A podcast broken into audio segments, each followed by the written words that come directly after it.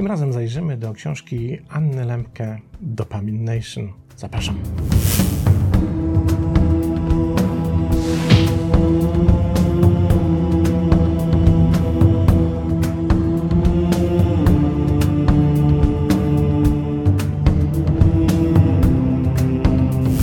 I zanim przejdziemy do omówienia jej lektury, muszę uprzedzić, to nie jest książka, po której poczujemy się lepiej i której lektura spowoduje, że nasze samopoczucie się poprawi. Więc od razu uprzedzam wszystkich wrażliwych, by zastanowili się, czy na pewno chcą obejrzeć dzisiejszy odcinek. A tych odważnych, którzy mimo to chcą się zmierzyć z książką pani Lemke, zapraszam do obejrzenia. Kim jest autorka? Oto Anna Lempke jest profesorem psychiatrii i medycyny uzależnień oraz kierownikiem Kliniki Podwójnej Diagnostyki Medycyny Uzależnień Uniwersytetu Stanforda. Jest laureatką wielu nagród za wybitne badania nad chorobami psychicznymi, za doskonałość w nauczaniu oraz za innowacje kliniczne w leczeniu. Jako naukowiec kliniczny opublikowała ponad 100 recenzowanych artykułów, rozdziałów książek i komentarzy w wielu prestiżowych czasopismach. Jest autorką książki o epidemii leków na receptę pod tytułem Drug Dealer. Jak lekarze zostali oszukani, pacjenci zostali uzależnieni i dlaczego tak trudno jest przestać. Pani Lempke zasiada w zarządach kilku stanowych i krajowych organizacji zajmujących się uzależnieniami. Prowadzi aktywny kalendarz wystąpień i dobrze prosperującą praktykę kliniczną. I zacznijmy od tego, co sama autorka mówi na temat swojej książki. Posłuchajmy. Ta książka jest o przyjemności, ale chodzi też o ból. I co najważniejsze, chodzi o związek pomiędzy przyjemnością a bólem oraz to, jak zrozumienie tego związku stało się niezbędne dzisiaj dla zrównoważonego życia. Czemu? Ponieważ zmieniliśmy świat z miejsca niedostatku w miejsce przytłaczającej obfitości. Narkotyki, jedzenie, wiadomości, hazard, zakupy, gry, SMSy, sexting, Facebook, Instagram, YouTubing, tweetowanie. Zwiększona liczba, różnorodność i moc wysoce satysfakcjonujących bodźców jest dziś oszałamiająca. Smartfon to współczesna igła podskórna, dostarczająca cyfrową dopaminę 24 godziny na dobę przez 7 dni w tygodniu dla pokolenia, które nazywamy pokoleniem podłączonych, czyli tego pokolenia, które na stałe korzysta z Wi-Fi, smartfonów, internetu i dostępu do sieci. Posłuchajmy dalej, od czego zaczyna pani profesor. Pamiętajmy, jest specjalistką od uzależnień i pisze tak. 70% Obecnie globalnych zgonów na świecie można przypisać modyfikowalnym, behawioralnym czynnikom ryzyka, takim jak palenie, brak aktywności fizycznej i dieta. Główne globalne ryzyko śmiertelności to wysokie ciśnienie krwi 13%, palenie tytoniu 9%, wysoki poziom cukru we krwi 6%, brak aktywności fizycznej 6% i otyłość 5%.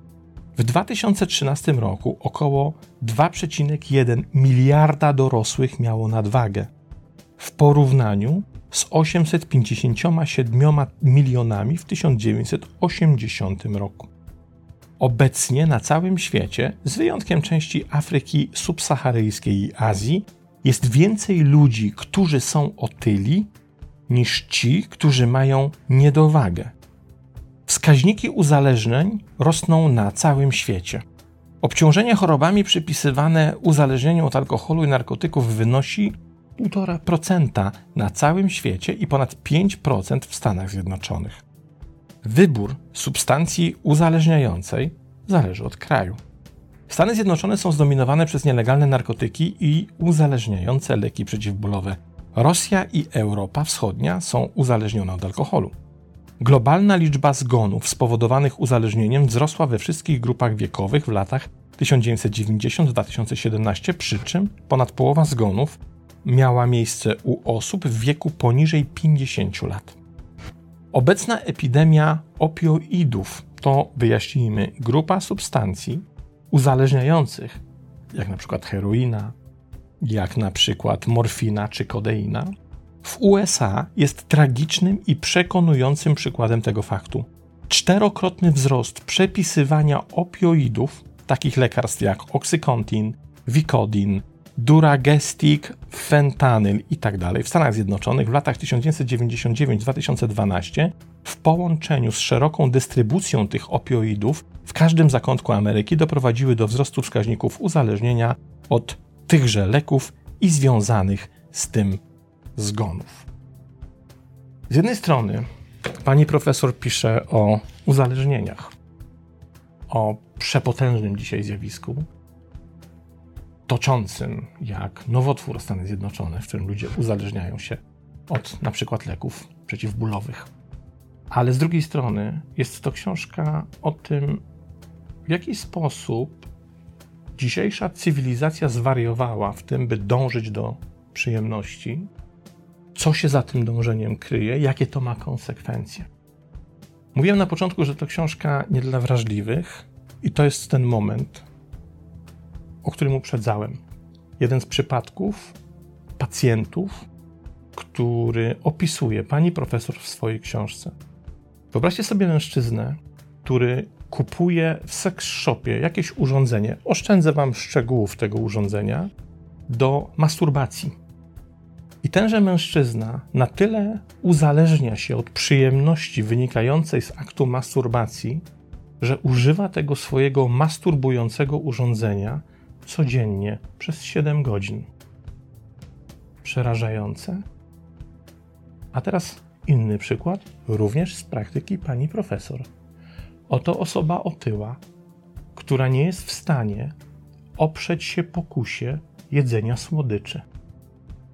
Kiedy je je, oczywiście w nadmiarze, to powoduje jej otyłość, która z kolei w swym efekcie wpływa niekorzystnie, negatywnie na jej zdrowie, więc ta osoba cierpi na bardzo wiele różnych chorób z tym związanych i z tą otyłością niejako spokrewniony. Zwróćcie teraz uwagę, kiedy powiedziałem o facecie, który masturbuje się 7 godzin dziennie i zestawiłem ten przykład, ten przypadek z przypadkiem osoby otyłej, która po prostu wpieprza niewinne ciasteczka, wydają nam się to dwa skrajnie różne przypadki.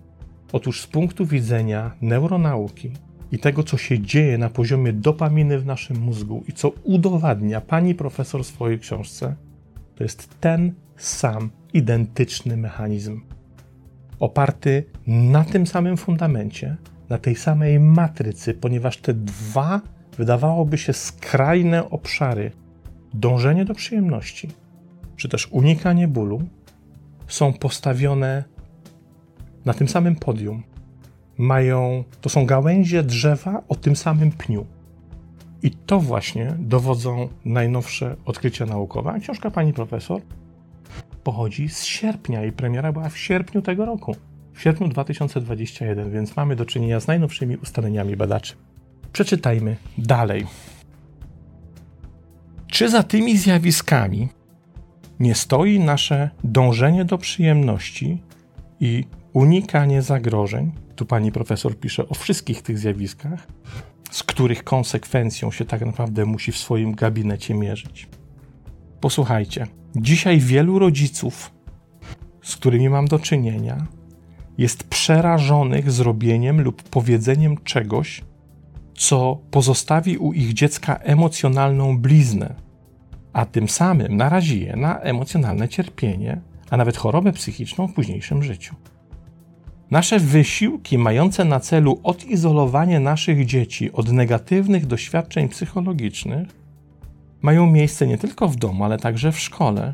Na poziomie szkoły podstawowej, tu pani profesor oczywiście mówi o szkole podstawowej w Stanach Zjednoczonych, każde dziecko otrzymuje równowartość nagrody, tak zwanej gwiazdy tygodnia, nie za jakieś konkretne osiągnięcie, ale w kolejności alfabetycznej. Czy wzmacniając samoocenę młodego pokolenia fałszywymi pochwałami i brakiem rzeczywistych konsekwencji, nie uczyniliśmy ich czasem mniej tolerancyjnymi dla przeciwności losu i nieświadomymi własnych wad charakteru? Czy poddając się każdemu ich pragnieniu, zachęciliśmy do nowej ery hedonizmu. W efekcie, poza ekstremalnymi przykładami ucieczki przed bólem, straciliśmy zdolność tolerowania nawet niewielkich form dyskomfortu. Nieustannie staramy się odwrócić uwagę od chwili obecnej i zapewnić sobie rozrywkę. Wszyscy uciekamy przed bólem, niektórzy z nas biorą pigułki, niektórzy z nas surfują na kanapie oglądając Netflixa, niektórzy z nas czytają romanse. Robimy prawie wszystko, aby oderwać się od siebie. Jednak wszystkie te próby odizolowania się od bólu tylko pogarszają nasz ból. Posłuchajmy dalej. Mamy oto winnego całego zamieszania. Dopamina nie jest jedynym neuroprzekaźnikiem zaangażowanym w przetwarzanie nagrody, ale większość neuronaukowców zgadza się, że jest to jeden z najważniejszych. W przypadku szczurów badania wykazały, że czekolada zwiększa podstawową produkcję dopaminy w mózgu o 55%, seks o 100%, nikotyna o 150%. Amfetamina, aktywny składnik wielu dopalaczy, czyli tych substancji, których dzisiejsze młode pokolenie używa, bo może kupić je w sklepie na rogu. A także takich leków jak na przykład Aderal, które są stosowane w leczeniu zaburzeń koncentracji uwagi, zwiększa uwalnianie dopaminy o 1000%. Według tego rozliczenia jedno przypalenie metaamfetamicznej fajki równa się 10 orgazmom. O czym jest ta książka? I o czym są te badania? O tym, że dzisiaj jesteśmy społeczeństwem, które już nie tylko dąży do przyjemności, ale które do niej biegnie w szaleńczym biegu. Większość naszych działań jest podporządkowanych unikaniu bólu i osiągnięciu jakiegoś rodzaju przyjemności. Problem polega na tym, co, czego dowodzą naukowcy, że za każdym razem, kiedy dążymy do przyjemności, to w efekcie tych dążeń gdzieś na końcu będzie nas czekał ból, czyli cierpienie. Za każdym razem, kiedy koncentrujemy się na bólu i na cierpieniu, gdzieś tam pod spodem będzie również przyjemność. Wydaje się to absurdalne, wydaje się to niezwykłe, niewiarygodne. Przyjrzyjcie się czasem takim osobom, które wiecznie cierpią. I czasem o nich mówimy, kurczę, ten ktoś się pławi w cierpieniu, on się pławi w bólu. Dlaczego używamy słowa pławi? To jest słowo zarezerwowane dla przyjemności. Pławia się w rozkoszy, pławia się w luksusie. A my mówimy, ktoś się pławi w cierpieniu. Ponieważ podejrzewamy, że ten iloraz cierpienia, którego doświadczanie deklaruje dana osoba, prawdopodobnie sprawia jej jakiś rodzaj przyjemności, uzależnia ją od siebie. To samo się dzieje z przyjemnością kiedy na przykład oglądamy amerykański film, niech to będzie komedia romantyczna. Mamy oto scenę, w której jakaś kobieta, dziewczyna jest zawiedziona tym, jak się toczy jej nowo powstały związek, nowo powstała relacja, i ona w tym swoim zawodzie przebiera się w piżamę i bierze olbrzymi kubeł lodów, który będzie teraz wtrążalała, żeby ukoić swój ból. Co tak naprawdę widzimy w tej scenie? Widzimy oto, że ten kubeł lodów ma jej dostarczyć przyjemności, która jest po to, by uśmierzyć ból. Jeśli wyobrazilibyśmy sobie, i tego dowodzą badania opisywane przez panią profesor, że mamy huśtawkę, taką jak huśtawka w parku na placu zabaw dla dzieci, i na jednej jej stronie jest przyjemność, to na drugiej stronie znajduje się ból. Jeśli chcemy uniknąć bólu, czyli jakby odciążamy tą stronę z bólem, to w efekcie tego odciążenia pojawia się dociążenie przyjemności, ponieważ to działa jak równowaga.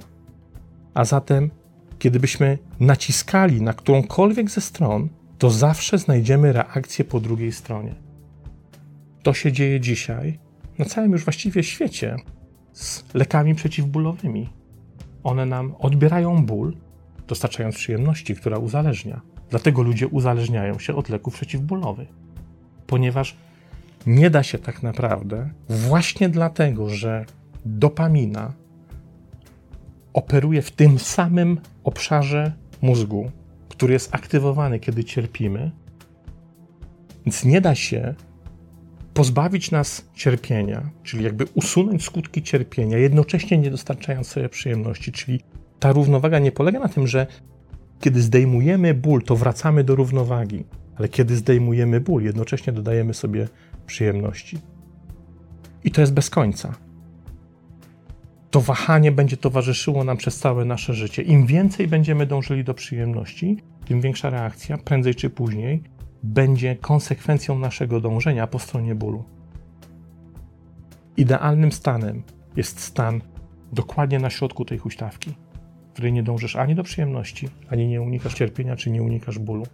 Tylko, że ten stan jest najbardziej niepopularnym stanem, bo przecież dążenie do przyjemności jest wtłaczane w nasze postrzeganie rzeczywistości przez wszystko to, co nas otacza.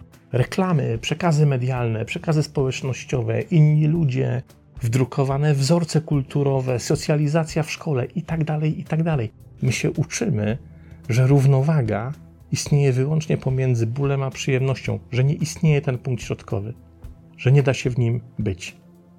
I wtedy zawsze musimy przegrać. Posłuchajmy dalej. Oprócz odkrycia dopaminy, neuronaukowcy ustalili, że przyjemność i ból są przetwarzane w nakładających się obszarach mózgu i działają poprzez mechanizmy procesu swoich przeciwieństw. Kiedy doświadczamy przyjemności, dopamina jest uwalniana na naszej ścieżce nagrody, a równowaga przechyla się na stronę przyjemności. Im bardziej przechyla się nasza równowaga, im szybciej się przechyla, tym więcej odczuwamy przyjemności. Paradoks polega na tym, że hedonizm, dążenie do przyjemności dla niej samej, prowadzi do anhedonii, czyli niemożności cieszenia się jakąkolwiek przyjemnością. Gdy otrzymamy oczekiwaną nagrodę, wystrzeliwanie dopaminy w mózgu wzrasta znacznie powyżej linii podstawowej tonizującej, ale jeżeli oczekiwana nagroda nie zmaterializuje się, poziom dopaminy spadnie poniżej, to znacznie poniżej poziomu wyjściowego. Oznacza to, że jeśli otrzymamy oczekiwaną nagrodę, otrzymamy jeszcze większy skok, a więc jeszcze większe zaburzenie równowagi. Jeśli nie otrzymamy oczekiwanej nagrody, doświadczymy jeszcze większego spadku, czyli również zaburzenia równowagi. Tyle, że w drugą stronę. Co zatem z tym fantem zrobić? I tutaj pani profesor ma następującą radę, czy też następujący wniosek. Jesteśmy na początku nowego podejścia do hipermedycznego, nadmiernie pobudzonego, przesyconego przyjemnością dzisiejszego świata. Ćwiczmy lekcję równowagi, abyśmy mogli w ogóle przetrwać. A pierwsza lekcja równowagi jest następująca. Nieustanne dążenie do przyjemności i unikanie bólu prowadzi wyłącznie do bólu. Powrót do zdrowia zaczyna się od abstynencji Abstynencja resetuje mózgową ścieżkę nagrody, a wraz z nią przywraca naszą zdolność do czerpania radości z najprostszych przyjemności. Ten rodzaj autoresetu tworzy dosłowną i metapoznawczą przestrzeń między pożądaniem a konsumpcją, co jest współczesną koniecznością w naszym przeładowanym dopaminą świecie. Leki mogą przywrócić homeostazę, ale zastanów się, co tracimy usuwając ból. Ucieczka od bólu przechyla naszą równowagę na stronę przyjemności. Strzeż się uzależnienia od bólu oraz uzależnienia od przyjemności. Radykalna szczerość w stosunku do samego siebie promuje świadomość, zwiększa intymność i sprzyja prawdziwemu nastrojowi obfitości. I tutaj pojawia się przecudowne moim zdaniem zestawienie dwóch pojęć: przyjemność i obfitość. I to są różne pojęcia. Przyjemność, pamiętacie tą huśtawkę? Przyjemność jest po jednej stronie. To jest ekstremum tego układu. Tu jest przyjemność, tu jest ból. Kiedy uda ci się stanąć na środku i zrezygnować z dążenia do przyjemności i za wszelką cenę unikania bólu, to już dokładnie po środku tej równoważni tam pojawia się obfitość. Tyle, że to niezwykle trudna sztuka w dzisiejszych czasach, by móc tam stanąć. Książka z sierpnia 2021 roku, której tytuł można przetłumaczyć jako społeczeństwo na dopaminie. Pytanie, czy uda nam się tę ludzkość dopaminową zawrócić z drogi i uratować. Pozdrawiam i do następnego razu.